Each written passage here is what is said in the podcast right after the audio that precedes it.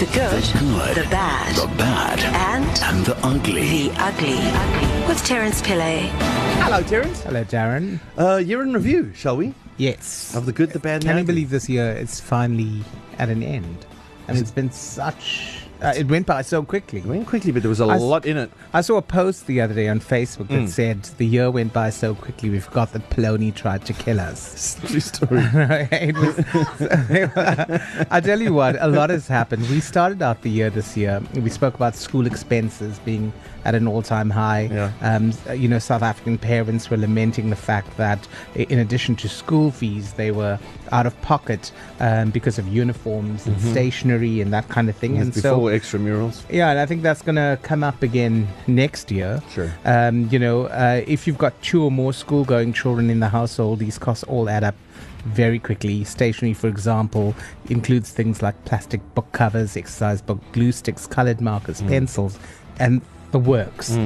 Um, and then there was that mother that we interviewed who said she had gone and compared the different prices at, di- at different places, but schools had, had said that you could only buy it from this place Yes. because they were getting a kickback from from that. Yeah. uh, so none of that place. 2019 Terence is watching you. Yes, hundred percent.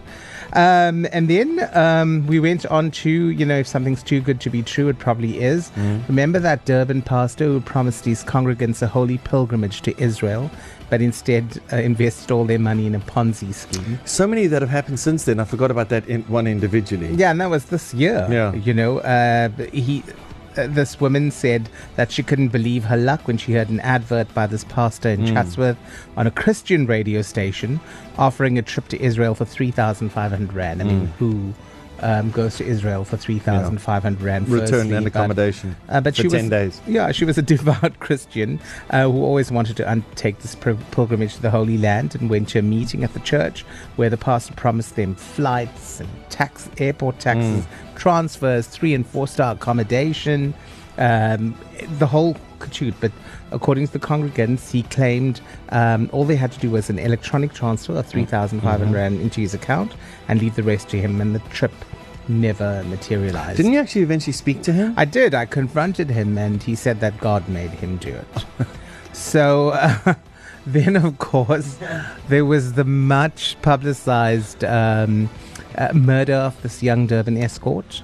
Um, Oh, snap, that was you this know, year as that well. was this year. Can you believe? And then during that story, while investigating that story, I found Caitlin, who was a 15-year-old sex worker. oh, on- that was on the street. heartbreaking. I remember that. Yeah, Shit. and so so I mean that whole story like uh, kind of lifted the lid, you know, on on what's happening. Decent Durban suburbs were being infiltrated by drug lords who then dish out drugs on credit to young girls with the aim of getting them addicted. Yeah. And once they were in for uh, uh, debt for drugs, they're pushed into prostitution. yeah. And when the so girl, basically, tra- uh, human trafficking. Hundred percent. And when the girls try to get out, they either disappear Yeah. or they're simply murdered.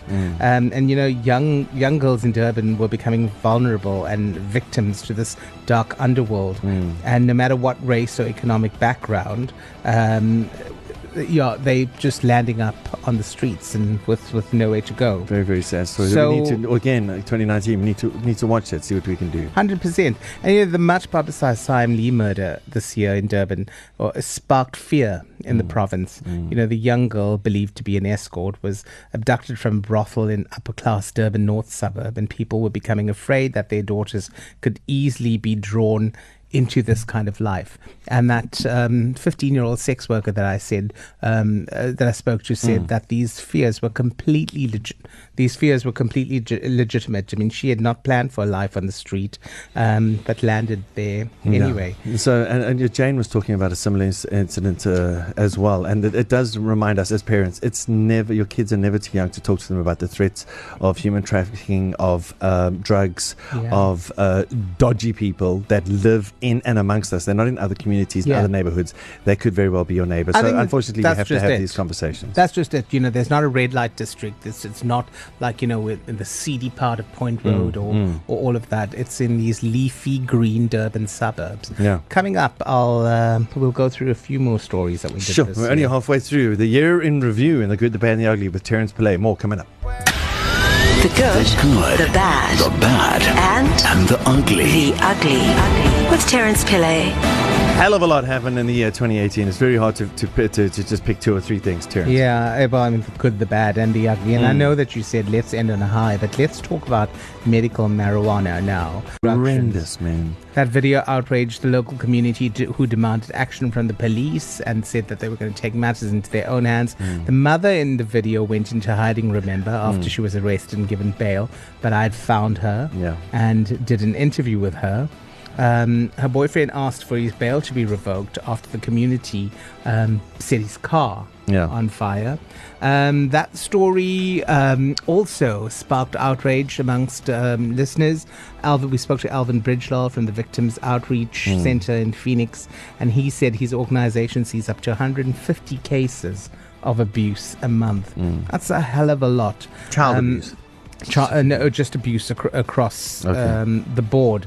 Um, and so, anyway, um, the the update on that story is that apparently the father, the biological father of the child, who we also found and. Yeah. and spoke to, uh, was then granted custody Hmm. of of the child after a long court battle. Hmm. But I, I need to keep my finger on the pulse of that case because. Um, I know there were allegations there, nothing's been proved. We're going to have a look at those details. Yeah, but I also want to know what, what is happening with uh, the mother Mm. as well.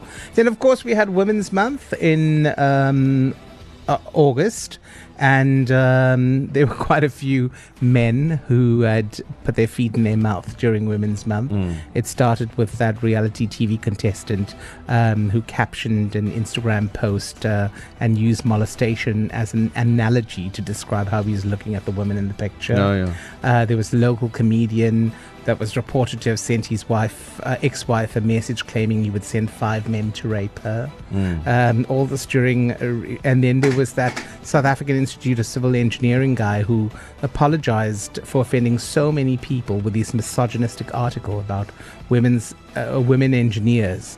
Um, so that happened as well. And then, of course, get- tell me we're getting closer to the one uh, highlight from the good, the bad, and the ugly from the year. Who can forget the blatant racism Mhm. that we covered this year as well? The Adam Catzavelos. Oh, snap. Can you believe that that, this was year? this year? Adam Sheesh. Catzavelos with that video that surfaced. It called people the K word. Um, and so I'll tell you what, the the good story is, you know, recently we um, interviewed Lucy, Mm. who was um, a young young girl whose mum had sold her um, into prostitution from the time she was I four to nine. Do you remember?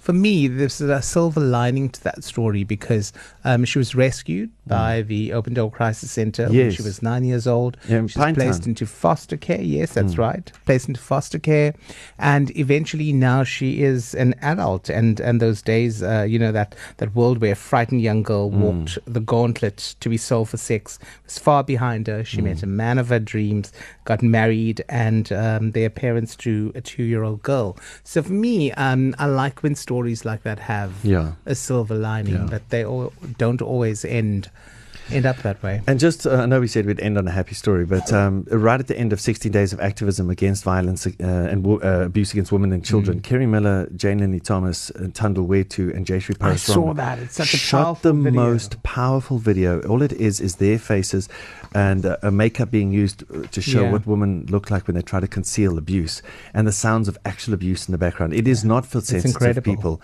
but it is something that we need to be and watch. Men need to be reminded of this, Yeah. and it's I think it's specifically poignant because we know and love these women, all of us universally, Yeah. and it works. It's powerful. So if there's one thing you do this year to try to offset this Yeah. behavior for next year, go and watch that. It's a YouTube video, but it's on our page as well.